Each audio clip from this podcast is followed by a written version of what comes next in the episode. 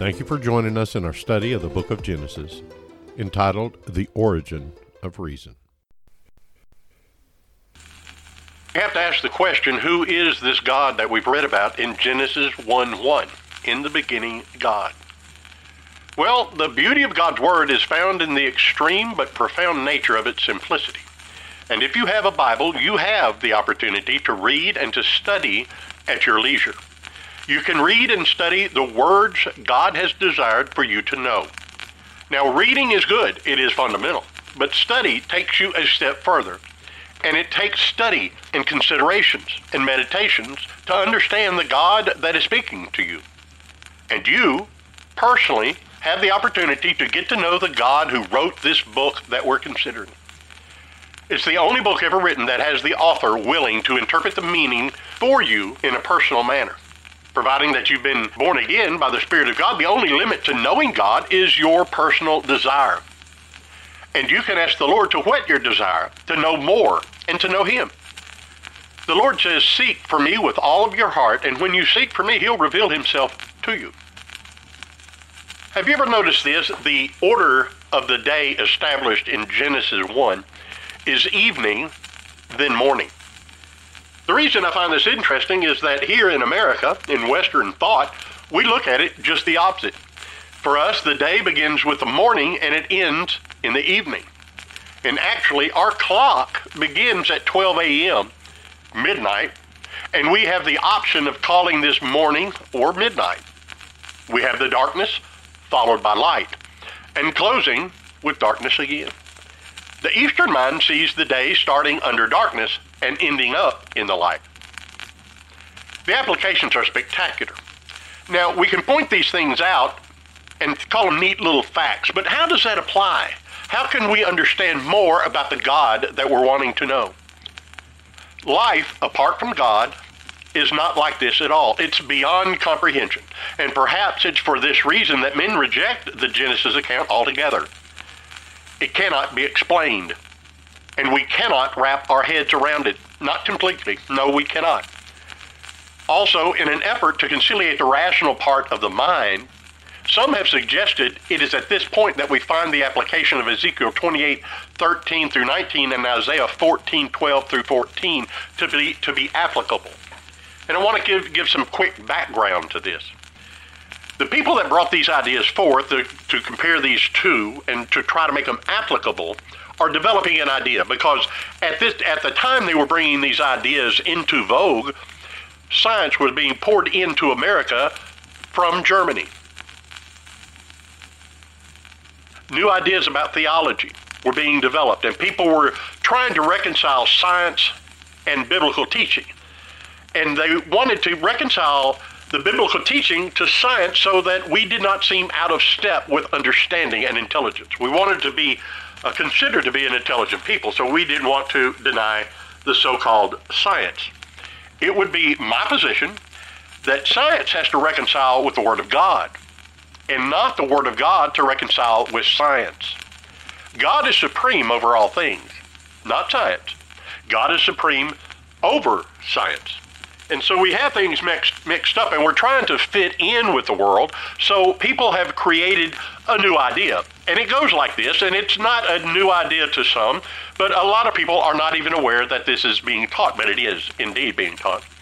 Between, in, in the beginning, God created the heavens and the earth in Genesis one, and the earth was without form and void. This idea comes forth. It's a concept. And it says, in accordance with Isaiah fourteen twelve through fourteen, that Lucifer fell and was cast down to the earth at that time between Genesis one one and one two. Once he was here, he set about to destroy all God had created. And he did this in his anger and his hatred of God. The earth became an empty, black, formless void covered in darkness, gloom, and hopelessness. What began in perfection was ruined by the act of Satan himself. It seems that this has reason. It seems to be logical and palatable. And this may seem acceptable if you put Scripture in the proper spectrum. It gives an accountable and an, it gives an acceptable explanation of what otherwise is not only difficult to understand, but impossible to comprehend. We cannot fully comprehend nothing. That there was a time when there was nothing. So, in the light provided to us by Scripture, it's not safe to assume these things to be true. Let's examine Scripture and compare it with reason and logic. It, fundamentally, this thought is an assumption that finds absolutely no support in the passage. It also ignores one fundamental basic teaching of Scripture. And you need to understand this. Some argue that the destruction of God's original creation would suggest the vegetation and other life forms died under the devil's rage. This explanation explains why and how we discovered the remains of dinosaurs covered under several layers of earth. This explains the fossils hidden in various strata of the earth's crust. However, this concept also allows others to explain, others to explain why the evolutionary process fits into the idea of biblical creation, of biblical creation. And believe me, this idea about evolution and how it fits into Scripture is an elaborate school of thought. And it's generally referred to under the title, or the rubric, of gap theory, or the ruin and reconstruction theory. It satisfies the intellectual difficulties that we run into when we're trying to understand God. But let me add this. We cannot understand God. We can understand His attributes. We can understand some of the things that He has done. But God is beyond our comprehension. If we can organize this information in a certain way that allows us to manage God intellectually, suddenly our minds can embrace the creation theory with a lesser degree of difficulty. And also, we can begin to manage God. We can put Him in our little theological box and have Him explained. But the caveat is found when we read one problem here. The Lord God told Adam, the day that he eats of the tree, he will surely die.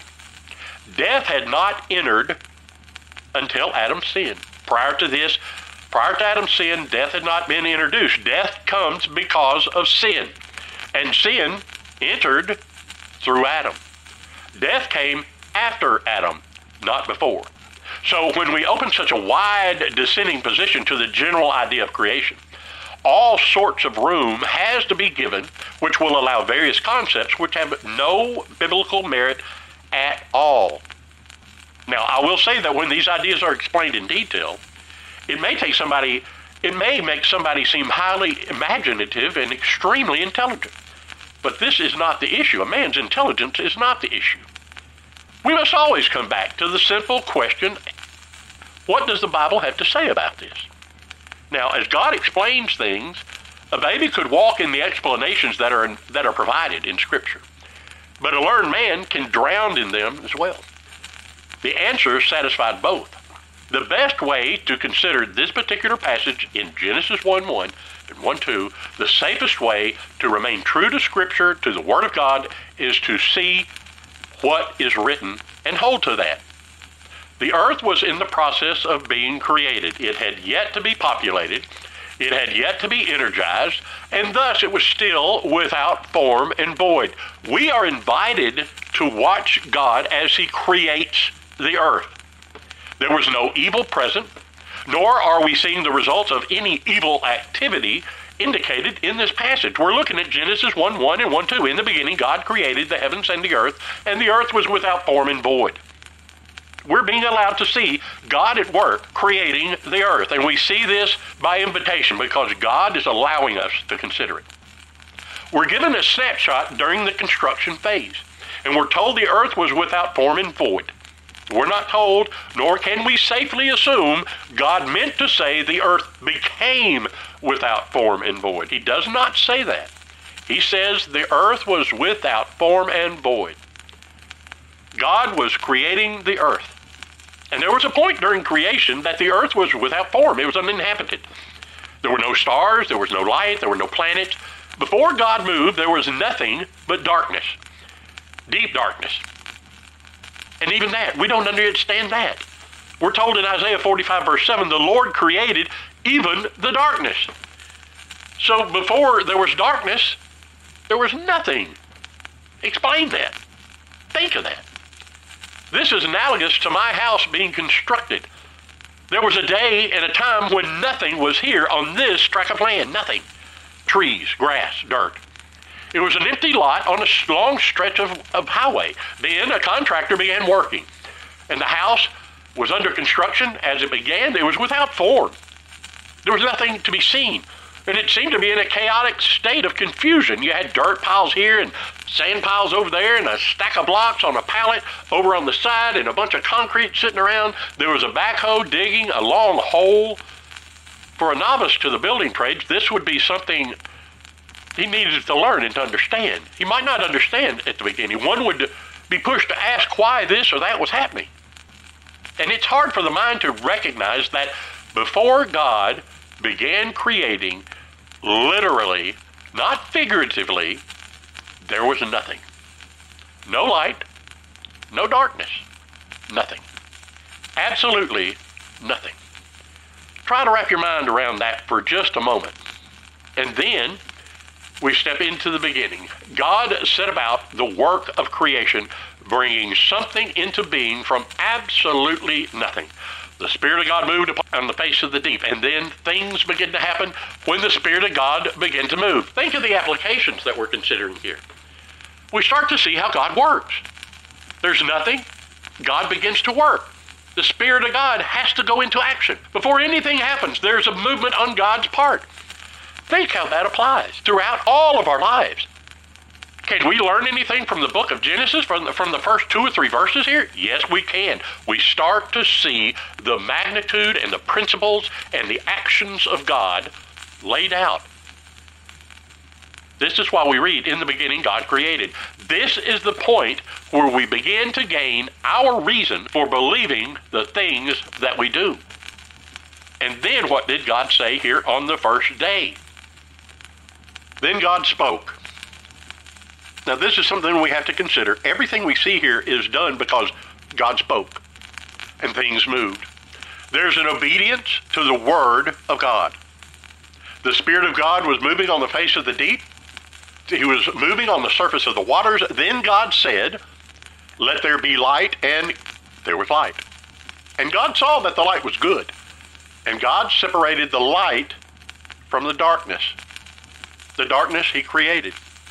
And he separated the light and the darkness after he spoke the word. One of the things we're going to see through this whole passage is that things move when God speaks. And there's an obedience to God's word that is essential. When he speaks, things happen. So God has spoken to us in his written word. And as we begin to study and to understand what he has to say here, we start seeing the principles that are established that formed the earth, and that established the foundations of the earth. God said, let there be light, day one. And there was light. And this is something we need to get a hold of as we move to understand the origins of reason. I want to thank you very much for joining us today, being with us in this study. Your participation is well appreciated, and I hope you receive something of benefit. Come back next week and be with us as we study again the origin of reason.